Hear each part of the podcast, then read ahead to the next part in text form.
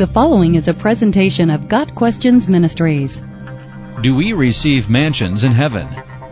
The night before Jesus was crucified, he told his disciples that he would be leaving them and that they could not go with him. John 13 verse 33. Peter asked where he was going and why they couldn't go with him, and Jesus assured them that they would follow him eventually. Verses 36 and 37. Jesus said, In my Father's house are many rooms. If it were not so, would I have told you that I go to prepare a place for you? And if I go and prepare a place for you, I will come again, and take you to myself, that where I am, you may be also. John 14 verses 2 and 3.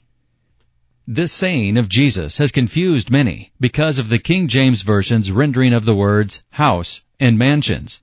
The Greek word translated house means an abode, literally or figuratively, and by implication, a family. The word translated mansions or rooms means literally the act of staying or residing. So, putting the Greek together, Jesus is saying that in God's home, heaven, there will be many people in the family of God all abiding together.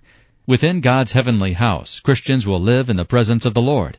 This is quite different from the idea of rows of mansions on streets of gold, which is the image many people have of what Jesus was saying.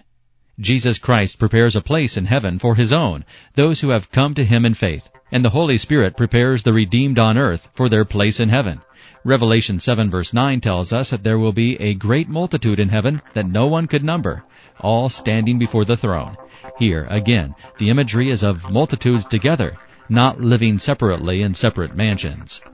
Got Questions Ministry seeks to glorify the Lord Jesus Christ by providing biblical answers to today's questions. Online at GotQuestions.org.